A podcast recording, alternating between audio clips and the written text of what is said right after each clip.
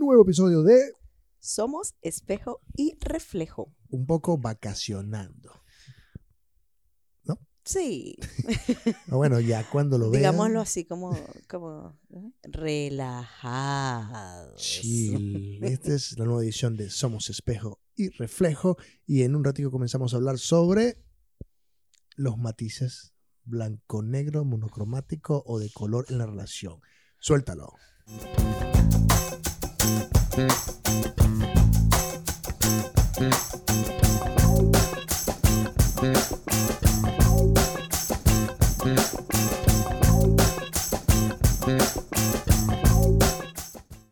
Bienvenidos. Hello, hello, hello, hello. Hoy estamos, para los que nos ven en YouTube. Ajá, correcto, por supuesto, no nos pueden ver en otro lado. Podríamos estar en Vimeo. Ay, no seas ridículo, William. Una nueva edición de Somos Espejo y Reflejo. Hoy estamos chill aquí siempre estamos en casa, pero chill, sí, en el mueble de la casa, relajados. En otra locación, ¿vieron? Estamos cambiando las locaciones para que vean que efectivamente cambiamos. Hasta que se nos acabe, vamos a tener que quedarnos callados por sonsos. No, nada de eso. Surgió este comentario de Francis sobre el blanco, el negro, lo monocromático, no, yo no los dije colores, qué sé yo. Yo solamente dije blancos, negros y pocos matices. A ver, explícate. Cuéntame más. Esta semana se están celebrando aquí en Chile las fiestas patrias. En realidad se acabaron. No, todavía se celebran porque no han terminado, no ha terminado la semana. Cuando salió el programa, que es lunes, se acabó la fiesta patria. Bueno, no importa. Pero ustedes saben cómo es el cuento. Uno graba, después edita y después es que sale. Así que esta semana están aquí las fiestas patrias y por eso es que estamos tan relajados. Tenemos unas pseudo vacaciones. Y bueno, en una reunión de amigos, que para mí era la primera vez que veía, además que no son amigos míos, sí, resultó que nos quedamos varias personas al final y bueno, empezamos a hablar de temas, empezamos a hablar realmente de una cosa y terminamos hablando de un tema tan álgido como es la infidelidad. Verdad. ¿Ok? Pero dentro de eso y dentro de todos los temas que se trataron, una de las cosas que pudimos ver, o por lo menos yo pude observar y me llamó mucho la atención, es que a pesar de que a veces estamos de que estamos en pareja y que a pesar de que estamos en el mismo camino o vamos con la misma visión, efectivamente los puntos de vista, como siempre lo demostramos aquí, no son iguales, pero hay veces que incluso pueden ser muy radicales. Me llamó, por ejemplo, un punto de vista de una pareja que estaba allí, que él decía, ¿qué? Si yo sé que a mí me engañan, yo la mato. Sencillamente, no, que perdón, ¿qué es eso de perdonar? No, ¿qué voy a perdonarte yo? No, chico, no. Si me quedo en el matrimonio es por los hijos. En cambio, ella decía, no, en cambio, yo sí te perdono. Y me daba, me causaba curiosidad de cómo él le decía, ¿pero qué vas a perdonar? Bueno, pero yo sí soy capaz de perdonar y de seguir adelante, pues, Entonces, el cómo esas... y en un momento, por supuesto, William no quiere tocar ese tema, porque él le da miedo, porque él dice que yo tengo como una forma de... o un pensamiento sobre la infidelidad demasiado amplio o relajado, así como estamos aquí hoy en este mueble. Y es probable que sea así, no digo que no, porque, y justamente el comentario empezó porque otro de los chicos que estaba ahí decía que yo siempre, cuando yo conocí a William, la primera vez que se iba a ir de viaje con un grupo de rock durante una semana, le dije, mira, toma tu paquetico de condones, cuídame. Y él se ofendió grandemente. Y esta persona, este otro chico, me decía, eso es muy inteligente de tu parte. Claro, chamo, yo no quiero que él me pegue ninguna enfermedad. Ojos que no ven, corazón que no siente. ¿Y no te parece que abre la puerta para que sea infiel contigo? No sé si abre la puerta o no, pero por lo menos me da la seguridad de que no me vas a contagiar de algo. Es probable que te esté dando un permiso, sí. Velo como un... ¿Cómo es que había una película que se llama así? Due Date. Ajá, pero no, en español, no, William. No es Day, se llama Hall Pass. Ajá, exacto, como un pase de... como un... Claro, en Estados Unidos cuando los muchachos salen del salón, ajá, para que estén fuera de clase le dan Hall Pass, que es como un pase de salida. Exacto, como bueno, exactamente. Y eso fue, o sea, sí, tómalo como algo así. Y empezó el tema también por eso, porque como William se va de viaje, de trabajo. Entonces, bueno, yo les decía, bueno, pero a lo mejor eso a mí me causa tranquilidad. Él dice que es un mindfucking. ¿Tú sabes que ahora que mencionas esa película, yo tuve la oportunidad de ir a estrenar esa película en Los Ángeles? Ok. Y recuerdo que ese era un tema que se conversaba en las entrevistas. Claro. Esa película la protagonista Katire Orson, algo... No, solo me acuerdo de Christina Applegate. Lo recuerdo que además en ese momento él estaba como saliendo, él estuvo a punto de suicidarse. Ah, no sabía. Y era la primera que estaba dando como entrevistas. Entonces estaba este tema recurrente sobre cómo las parejas se sueltan con la confianza de hacerlo. Por ejemplo, aunque en la película son los tipos los que dicen como, sí, vamos a hacer lo que nos da la gana, y los tipos... Tal cual. Aburridos más no poder. Porque de alguna manera como que los soltaron de su zona de confort familiar. Claro.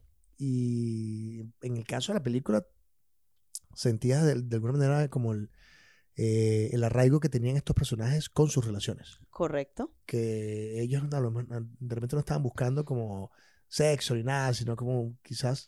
de los lados estaban buscando como un poquito de paz. De libertad, de sentir que podían hacer otras cosas fuera de. Incluso había ese miedo, eso es como que de alguna manera tiene que ver con lo que hablamos la semana pasada. De eso de darse los espacios, de que uno tiene que de verdad oxigenarse el cerebro, uno tiene que salir con otras personas. Y como lo dije la semana pasada, no es salir con un deseo a hacer otras cosas, sino sencillamente salir con los amigos o con las amigas o con... del sexo que les dé la gana, pero efectivamente a compartir, a hablar de otras cosas o hablar de la que dejaron en la casa o del que dejaron en la casa, lo que sea. Pero igual no sientes que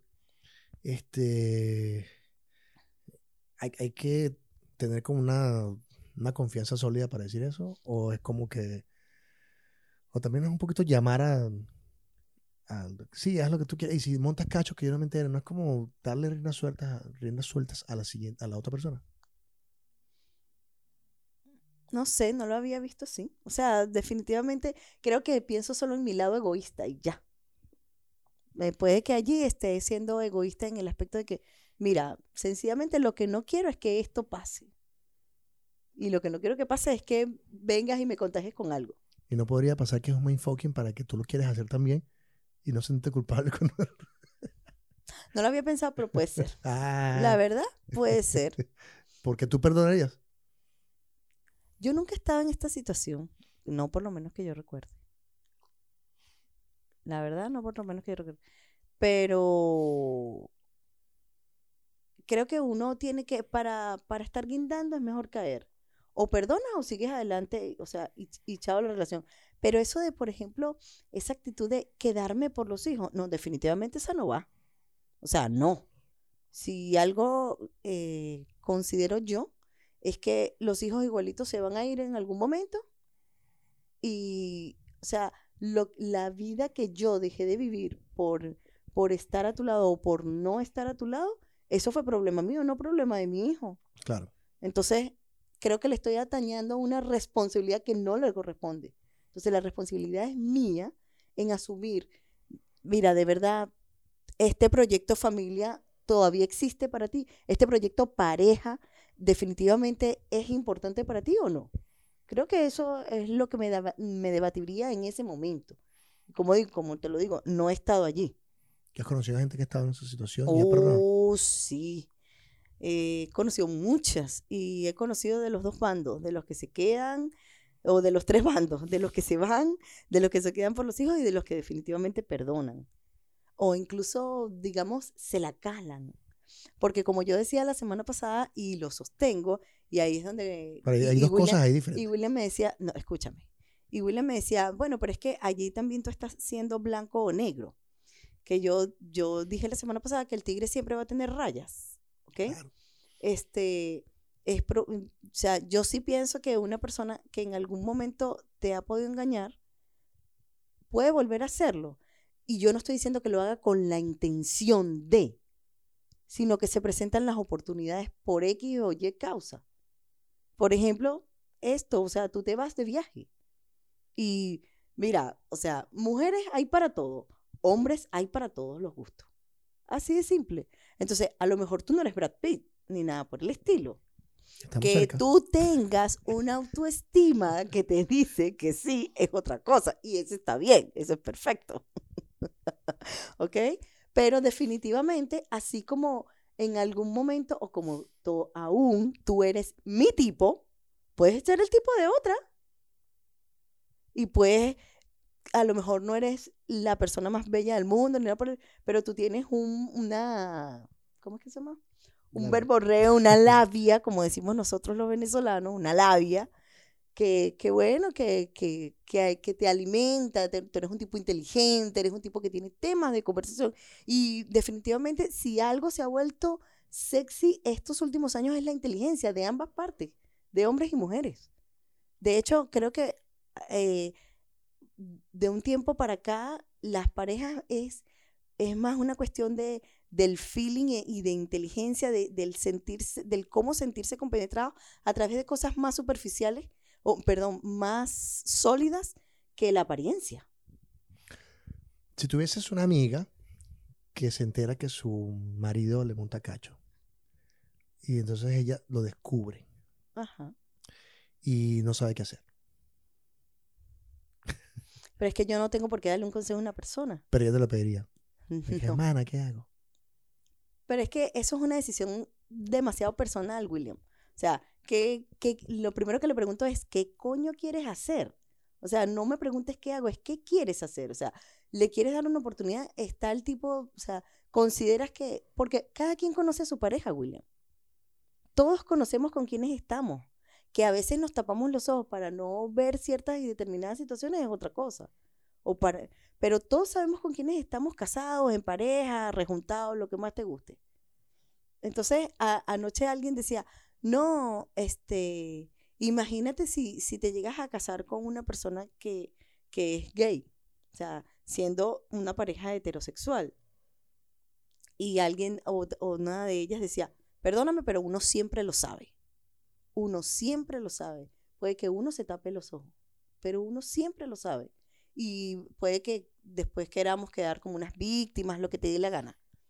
Pero entonces la pregunta es, no es pedirle un consejo al otro, es decirte a ti, ¿qué quiero? ¿De verdad yo quiero seguir en esta relación? ¿De verdad esta relación me nutre, me sirve para algo? ¿O sencillamente esta relación solo se basa en el sexo y que esta persona me engañó y listo? Algo que, por ejemplo, a mí sí, o sea, porque yo digo que la infidelidad es algo demasiado amplio, porque ¿qué es lo que, una cosa con la que yo coincido en muchos estudios que hay por ahí, que a la mujer, ¿qué le duele? Que el hombre se enamore de otra persona, o sea, tú no puedes amar a dos personas, tú puedes acostarte con una persona y ya, y perfecto. Pero que tú me digas que estoy enamorado de la otra, definitivamente quédate con la otra. O sea, ahí, para mí, sí hay un rompimiento de todo.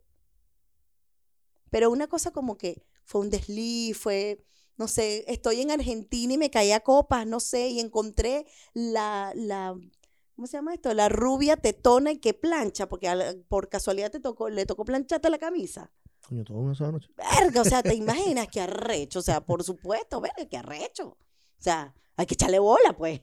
¿Me explico? Pero que tú me digas que me enamoré de la Argentina. Pana, quédate con tu Argentina, marico. ¿Ya? Dudo mucho que allá en Argentina se toque. Cuando en Argentina me dicen, ¿cómo ni mis tetas qué? Exactamente, exactamente. Una Catherine Fulop. Pero Catherine no es. Pero ya habla no argentino.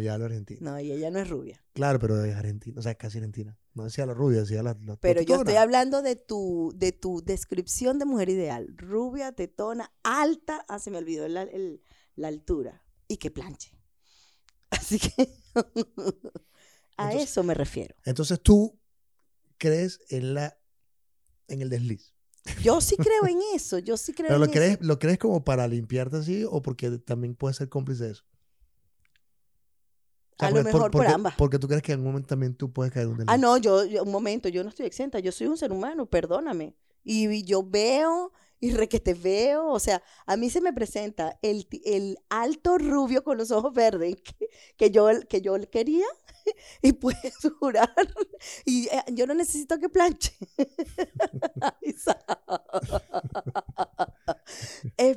Yo puedo decirte que sí, yo sí podría tener un desliz así.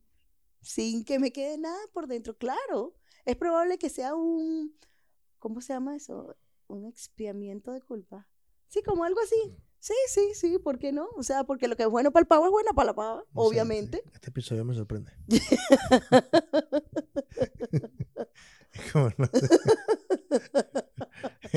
Mira, hasta se tomó la cerveza. Ni cuenta se dio que se tomó la cerveza. No, sino que ajá. Yo siempre he pensado que uno puede teorizar sobre eso. Ok. Y en el momento que te llega, tienes que tomar decisiones y decir, sí, era capaz de hacerlo. Claro, pero es que por eso te digo, hasta ahora, por lo menos mi teoría es de esa manera. Porque eso sí, si usted me dice a mí, estoy enamorado de ti, mire, júrelo. Yo quisiera pensar que perdonaría. ¿Tú quisieras pensarlo? Yo pienso que lo haría. ¿Que perdonarías qué? Bueno, en tu caso te perdonaría. Ajá. ¿Que perdonarías mi desliz? Sí. Quisiera. ¿Y tú crees que yo te lo voy a decir? ¿Pero si me entero? Ah, bueno, ya eso es otra cosa.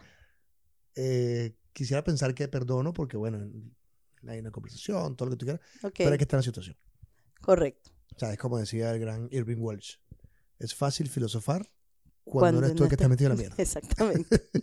Entonces, creo que está allí. Yo sí le apuesto más como que siempre al contexto relación, pues. O sea, sí, bueno, puedo entender que es un desliz o que fue un desliz o qué sé yo, pero también pongo en contexto todo lo que se vivió antes, que tiene un valor significante, importante, y estuvo porque estuvo.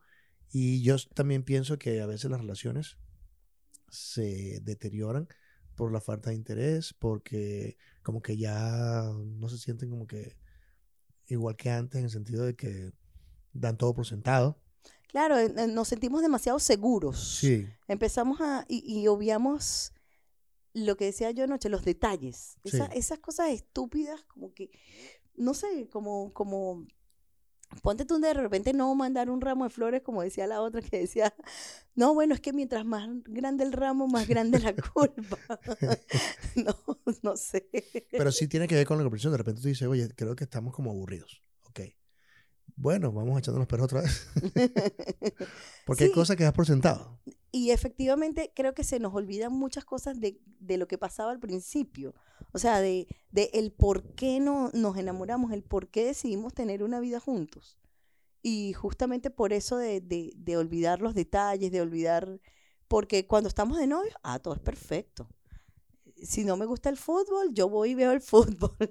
Si no, no sé, si no me gusta la música, no importa. No, ese grupo es brutal. Y así por el estilo.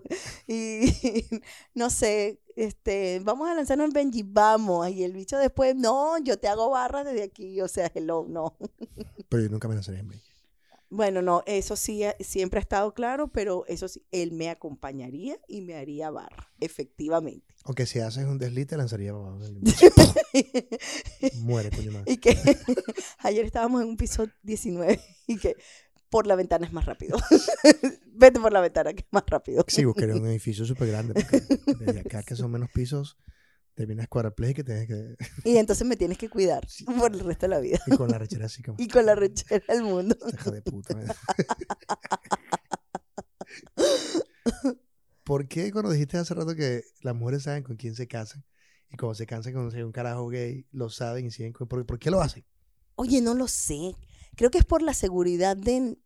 Aquí, como dices tú, filosofando.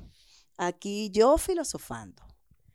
A lo mejor es por la seguridad de eso, de que, no sé, de que no te van a montar cachos o de que es más fácil la relación. No lo sé. Te van a montar cachos. ¿Ah?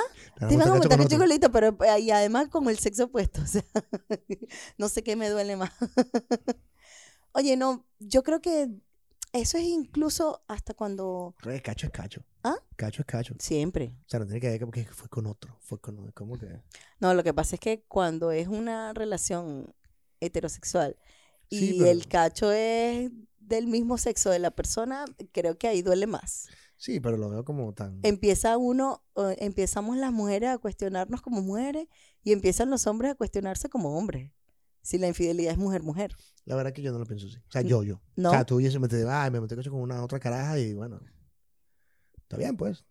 Bueno, fíjate. No, yo creo que yo me cuestionaría mucho. Creo que, no sé, se da y se da. ¿Ves? Puntos de vista. Más relajado, blanco y negro. Un matiz allí, blanco y negro. Bien. Igual... creo que es parte también de las conversaciones constantes de las parejas y de que las parejas no se pueden parecer tanto, pues. O sea, no tenemos que estar los dos pensando en la misma, es válido. Ah, no, obvio, porque si no, además, entonces, sería un matrimonio completamente socialista. Uy, como de izquierda. Exacto. Todo totalmente igualitario. Ahora, eso en cuanto a la pareja. Ajá. En cuanto a las relaciones amistosas y familiares. Ok. ¿Cómo planteas tú el blanco y el negro? Wow. No, yo creo que ahí siempre tienen que existir los matices. O sea, a lo mejor yo también he tenido muy buena relación familiar y amistosa. Creo que las familias todas tienen problemas. Todas pelean, todas discuten en algún momento, pero esas cosas radicales de que más nunca le hablo a mi mamá, de que, no, o sea, no, creo que hasta ahí no, esas cosas radicales para mí en la familia no existen, para mí, a mí no me ha tocado vivirlo y bueno, yo no fui criada de esa manera, mi crianza fue, ustedes se pueden matar y al día siguiente tienen que darse besos y abrazarse y besarse y amarse como siempre. Pero lo has vivido. O sea, ¿has visto situaciones de familiares o amigos que son así radicales como que ya no me hables más porque eres chavista, una cosa así? Obviamente eso pasaba. Wow. En situaciones como... Ahorita no recuerdo una situación específica, pero creo que sí. Y no de repente por chavista, sino porque le has hecho, o sea, por ejemplo, le... has salido con el marido de la otra, las hermanas, por ejemplo. Vaya. Claro, eso es una situación que, de verdad, yo nunca he manejado y creo que eso es muy heavy. Por supuesto. Muy, muy heavy. Y no sabría cómo afrontar eso allí. Pero creo que esa manera fácil de que en su mayoría las mujeres tenemos cuando nos engañan, de acusar a las otras mujeres, en vez de asumir que está pasando algo en mi relación y que mi pareja también forma parte de ese engaño, creo que ahí es donde no estoy tan de acuerdo con echarle toda la culpa a la hermana, por ejemplo, a la prima. Claro. ¿Y según tú cómo se perdona? Según yo, ¿cómo se perdona? Wow. Es una buena pregunta. Mira, para mí el perdón es borrón y cuenta nueva. O sea, si de verdad te perdono, para mí perdonar es sencillamente no seguir estancada o no seguir recordando lo que pasó. O sea, si de verdad te voy a dar una oportunidad de seguir adelante, es de aquí para adelante, olvídate lo que pasó atrás. O por lo menos, si vas a recordar lo que pasó atrás, recuerda lo bueno de nosotros, pero no de la situación en que nos metió en este apuro. Eso para mí es borrón y cuenta nueva. Es no estar recalcando, claro, porque ya me lo hiciste. Es porque no has salido de ahí. Efectivamente, si lo que haces es perennemente recordar lo que pasó y acusarte y sencillamente seguir con eso, sencillamente no perdonaste nada. Claro. Te quedaste metida en la situación y entonces estás por otras cosas, por, como decían estos chicos, por los hijos o por ese proyecto familia que en algún momento existió o... no sé, o por el dinero. Hay gente que no se divorcia por el dinero que hay en común. Sí, hay gente que no se divorcia porque dice, voy a perder más dinero divorciándome que... Efectivamente, sí. Pero al final terminan felices. Sí, supongo... Bueno, sí, yo creo que sí. Sí, conozco gente que está por el dinero. Y entonces se proponen hasta que lo logran. Como que... Claro, y o sea, si de verdad se sientan y mira, esto nos causa todo esto... y lo entienden, y para ellos es tan importante eso, yo pienso que llegan a un consenso, llegan a una cosa que siempre dices tú, por ejemplo, que tú no crees en el divorcio, que si nosotros llegáramos a un tipo de ruptura, o sea, vamos a buscar la forma de reenamorarnos, de no sé qué, etcétera, etcétera, y si eso no sucede, bueno, es que... Entonces, no nos divorciamos porque no crees en él, y vivimos felices, no sé, los 4, los 8, los 9, los 5. No, pero creo que eso se puede, como que reconectarte con... Es querer, pues también es querer de ambas partes. De ambas partes, ok. O sea, es como sentarse, bueno, nos estancamos, ¿qué tal si nos reconectamos? ¿Cómo funciona el reconectarse? ¿Vamos a poner la parte o sencillamente nos queremos mandar para la mierda? Claro, claro. Y ahí en su mayoría puede entrar ayuda profesional, de hecho. Sí. Sí, pero creo que... ¿No crees en la ayuda profesional de parejas, William Enrique? No, sí creo. O sea, también siento que, que podemos ayudarnos entre la misma pareja. Porque es que yo siento que las ayudas externas... Ajá. Es como que te fijan como un patrón para que hagas el diseño que ellos quieren que hagas. Yo como voy a agarrar a esta pareja y lo voy a reformular para que sean felices desde donde yo voy. No sé, como por ejemplo, recuerdo los conflictos que tenía la pediatra con nosotros. Que ella siempre llegaba con un tema sexual de que la pediatra en Caracas. Ah, claro, claro, claro. Y entonces yo un día me perdí, el problema que ella tiene es que me lo está mandando a mí. O sea, todos sus problemas maritales me lo está diciendo es a mí. Entonces veía que ella siempre decía como que tiene que ser. Claro, pero es que ella no nos hacía un coach de pareja. Claro, pero siempre estaba con la cosa de que... efectivamente reflejando sus... Claro, pero es distinto cuando tú vas efectivamente a una terapia, porque eso no era terapia de pareja, eso era la pediatra diciéndonos que no podemos perder nuestra vida en pareja porque hay un niño nuevo, o sea... Y eso lo entiendo. Claro, yo lo entiendo. Pero también la forma como nacía era porque estaba recién divorciada. Como que ya está reflejando que tanto que le dio al marido y crió los hijos y la vaina. Y era como que ya, vale, dos. Bueno, pero ves cómo puedes reconocer que...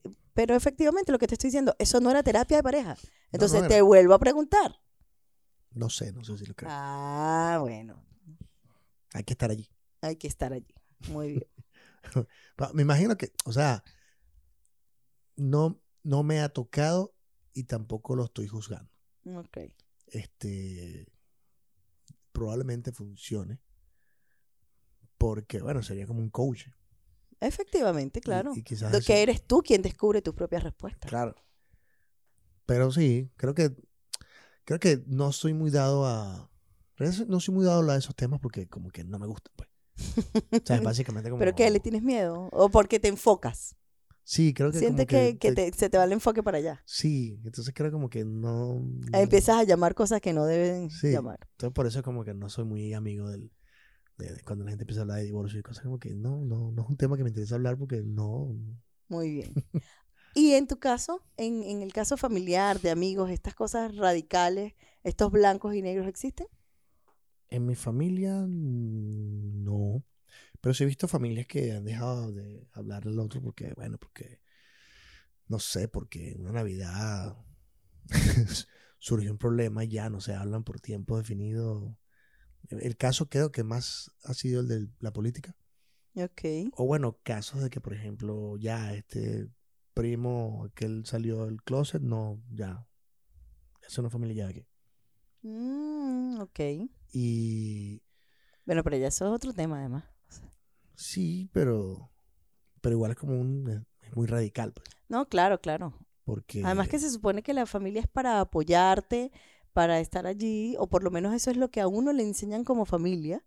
Y entonces cuando suceden cosas tan radicales como esa, porque de verdad yo estoy segurísima que para nadie es fácil afrontar que tiene una preferencia sexual distinta, definitivamente, y menos en la sociedad tan patriarcal o tan machista que vivimos, sobre todo los latinos. Sí, cuando estás metido en ese historial patriarcal, sí, debe ser difícil tener que lidiar con eso.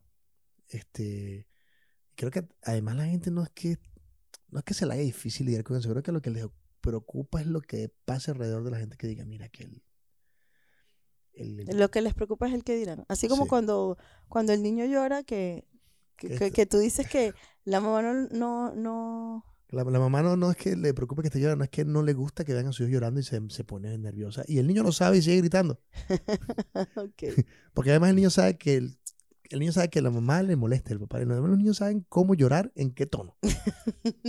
Para que te joda el cerebro. Entonces, como nos da miedo, por ahí se va a levantar tu hijo en pocos segundos. Sí. Como nos da miedo, el que dirán, es como que cállate niño. Y entonces, le pegas al niño y un pobre muchacho está como que no sabe qué hacer. Porque los padres terminamos, papi, yo soy papá. Ajá. Como que castrando la curiosidad del niño por vergüenza al que dirán. Ok. O sea, que tú has viajado en un avión. ¿A ti no te molestaría viajar en un avión donde un niño está 9 horas en un viaje a Europa? Yo lo he vivido y no me preocupa. Ya. Me pongo mis audífonos, me dedico a mi cosa y le quito el foco a eso, porque no sé si el niño...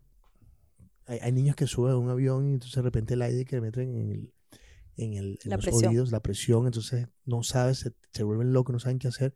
Y no le puedes decir, niño, cállate, porque hay gente que se monta en el avión y tiene miedo de subir el avión. Sí, es verdad. Entonces es un niño que lo que sabe es llorar. Muy bien. ¿Cómo te vas a poner? Agárrate, que colocas tus audífonos y no pasa nada. Pero entonces además le damos vuelta a la escena y ese carajito llorando. Porque los papás, porque siempre es como que los papás no nos enseñan. ¿Cómo lo van a enseñar si el niño tiene miedo? Y es su primer viaje, o sea, no, si fuese el quinto, este muchacho quinto viaje, no. O sea, hay que estar en la posición del otro como para ponerse a criticar a un niño. Muy bien. Igual yo siempre siento que los niños tienen la mentalidad que tienen porque quieren llamar la atención. Muy bien.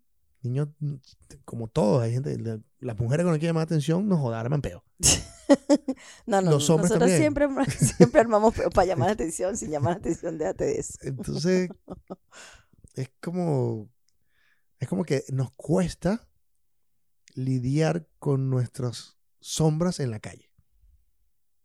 Me refiero a sombras de cosas que son tuyas y cuando el espejo refleja. Sí, exactamente. Cuando lo ves identificado en la otra persona, lo quieres señalar y destruir. Nos molesta el que se come, no sé, el queso con la mano en la calle. ¿Pero por qué te molesta si él se lo come así?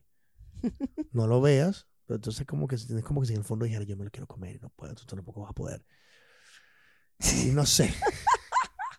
Por eso esta situación que vimos ayer, toda esta gente, obviamente me causaba curiosidad y yo estaba más como en tono de bromas y tal. Claro.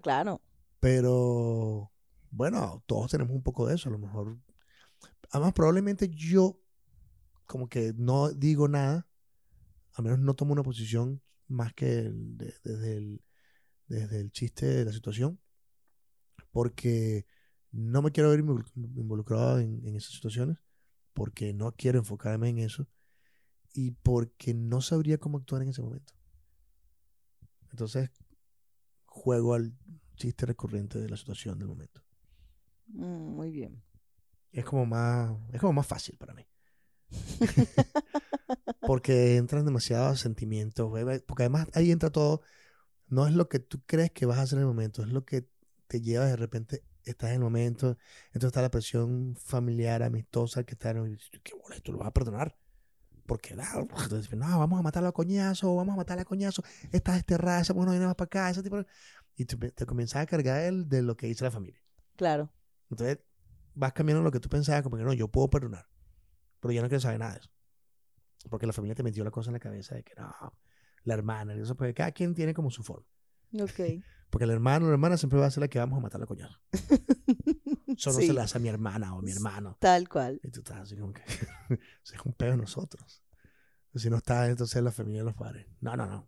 Tienes que dejarlo. Tú te mereces algo mejor. Y empiezas tú ese círculo familiar como yo le decía... No voy a decir quién le decía. Ajá. Hablamos con un grupo de gente y yo decía a esta mujer como que... Claro, ustedes pelean con este personaje, con otro señor...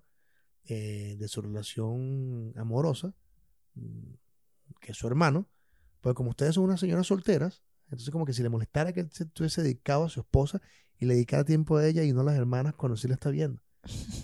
Porque si todas estuviesen casadas, cada quien estuviese en su casa pasando sus navidades o lo que quiera que te pasen. Pero como él no la está pasando y ustedes están ahí juntos, entonces él es el objeto de señalamiento. Cuando además la familia es lo que decía este chico anoche. Cuando le preguntaste, ¿y tu familia? Aquí. Exacto. Papá, mamá, hijo. Claro. Efectivamente no dejas tus ¿cómo se llama? Tus arraigos familiares.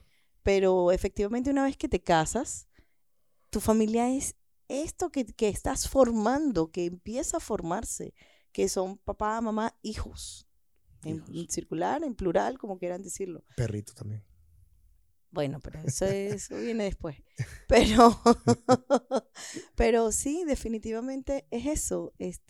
Y creo que es que también, por ejemplo, nosotros como venezolanos, de verdad con el chileno no me he dado cuenta sobre eso, pero nosotros los venezolanos tenemos tan arraigado eso de que la familia es todo el poco de gente para tomar una decisión tienes que esperar que lo que dice la familia. Efectivamente. Es que mi tía piensa que a mí, ¿qué coño me importa que piense tu tía? Es que mi papá, es que mi abuela, es que el sobrino de mi tía, es que mi tío político piensa. Él piensa que yo no le pregunté a él. Sí, y creo que, y lo peor es que cada familia en su pequeño núcleo piensa lo mismo. O sea, cuando tienen que tomar este tipo de decisiones o cuando se ven en una situación tan compleja, lo que quieren es tomar sus propias decisiones, pero estamos como tan, no sé, como tan apegados, creo que esa sería la palabra, al hecho de que, no, pero el qué dirán y sobre todo lo que opina mi familia, que entonces no terminamos de tomar una decisión por lo que queremos, sino por lo que el colectivo desea o quiere o te dice. Claro. Yo creo que las decisiones son personales y sea familiar, marital, amistosa, son tus decisiones, son tus opciones y esas son las válidas. ¿Ves? Por eso es que yo no le ando dando consejos a la gente. ¿Te das cuenta? Ahí está, mira, tú mismo lo dijiste. ¿Cómo es eso que, no, que yo tengo que pedir un consejo? No, hermana, olvídese de eso. No, bueno, pero sí porque pasa. Mira, cuando, claro que sí, nosotros como amigos, como amigas, o sea, en algún momento alguien nos ha pedido un consejo o nosotros hemos pedido un consejo a otra persona, efectivamente. Pero eso es un tema tan delicado, o sea, el dar un consejo, ¿por qué? Porque los consejos están llenos de todas tus experiencias y de todas tus creencias, sí, que no necesariamente son las tuyas. No. Y efectivamente mis experiencias y las tuyas son completamente distintas. Entonces, yo te voy a dar un consejo desde lo que yo soy, que no es lo que tú eres. Sí, como la gente cuando te pregunta, si me voy a ir para Chile, ¿tú crees que me vaya bien? No sé, la verdad no lo sé. Tú me preguntas, ¿te ha ido bien en Chile? Y es una pregunta distinta. Claro. Efectivamente. Pero entonces la gente cree que tienes que decir, no, esto es aquel me dijo que me iba a ir mal. Y ya, listo, todos sus sueños se fueron para el cipote. Porque el otro te dijo que te fue mal, porque no, es que aquí le está yendo mal. ¿Adivina qué está pasando? ¿Qué? Que es hora casi de despedirnos. ¿Por qué? porque hay una personita por ahí que está empezando a llorar. Ah, porque tenemos al niño en el cuarto llorando. No está llorando todavía. Pero ya va a llegar. No importa, es que venga para que lo conozca. Y tiene que ver con esa situación de esperar que los demás como que decían tu vida. Sí. Para después que te digan, y que viste, pero yo lo hice porque tú me dijiste. Pero es culpa tuya. Ah, sí, tú me dijiste. Pero es que tú me dijiste que lo hiciera. Eso es porque definitivamente no nos atrevemos a tomar las responsabilidades de nuestra vida. Sencillamente eso. Tal cual. Siempre es más fácil culpar a otro. Tal cual. Por ahí tenemos sorpresas próximamente. Ah, miren, ya va. ¿Qué? Este podcast, como ven, Jocelyn no vino. Ah, no está aquí. Este podcast era con Jocelyn y este tema con Jocelyn hubiese sido sumamente interesante, la verdad. Porque además ella tiene entre todas sus ¿cómo se llama? Sus aristas. No, aristas brujísticas, okay. Y de todos los estudios que ella ha hecho, tiene teorías bien interesantes, muy interesantes. Conoce teorías muy interesantes, que es distinto, porque no es que ella se las invente. Sobre todo su teoría de que todo el mundo es un gay. No, que todo el mundo le mete a todo el mundo. Bueno, esa es su teoría. Ella dice que el ser humano le mete a todo. Eso no es una teoría de ella, eso es una teoría que existe. Okay. Bueno, pero lo que quiero hacer público es que muchas gracias. Yo dije que le iba a dar las gracias en este podcast a Extranjería por haber sido tan negligente y aplicar políticas que son perfectamente válidas para la migración, pero sin ningún tipo de orden, porque definitivamente no se están midiendo o no están sabiendo establecer las diferencias de efectivamente quién se viene y quién no. Así que muchas gracias a la Extranjería chilena por permitirnos que hoy Jocelyn no estuviese en este programa. Sí, bueno, y sobre todo porque es válido que le puedas decir no tienes visa. Claro que lo puede decir, pero efectivamente. No dejarle el papel toda la vida, pero no es dejarla en un estado de en análisis. Cuando tú tienes un pasaje comprado que además ni siquiera fue comprado ayer, o sea, una vaina claro. que se compró a principios de año. No, definitivamente no. Yo estoy completamente de acuerdo en que todos los países tienen que tener su ¿cómo se llama? Sus leyes migratorias, porque de verdad la migración es un temazo súper amplio, súper amplio, y tienen todo el derecho a filtrar, efectivamente, quién quieren que entren, quién no. Pero es eso, por lo menos abóquense a dar respuestas. Eso es lo más importante. Ya pronto tendremos entonces otros invitados. Recuerden escribirnos aquí en los comentarios de los que están viendo en YouTube. Recuerden seguirnos en las redes sociales. En las redes sociales, aunque no se están moviendo mucho. @ pronto lo vamos a Somos Espejo y Reflejo en Facebook y en Instagram. Sigan viéndonos por aquí en YouTube. Compartan. Acuérdense de la manito arriba, compartan. ¿Qué más? Pueden escucharnos por todas las plataformas de streaming. Su favorita, ahí estamos. Exactamente. Mi nombre es William Padrón. Mi nombre es Francis Méndez. La semana que viene nos vemos en un nuevo episodio. Disfruten la vida, compartan el podcast. Hagan bien y no miren a quién. Bienvenido esta noche a la casa. Claro, aquí lo pegamos. Chao.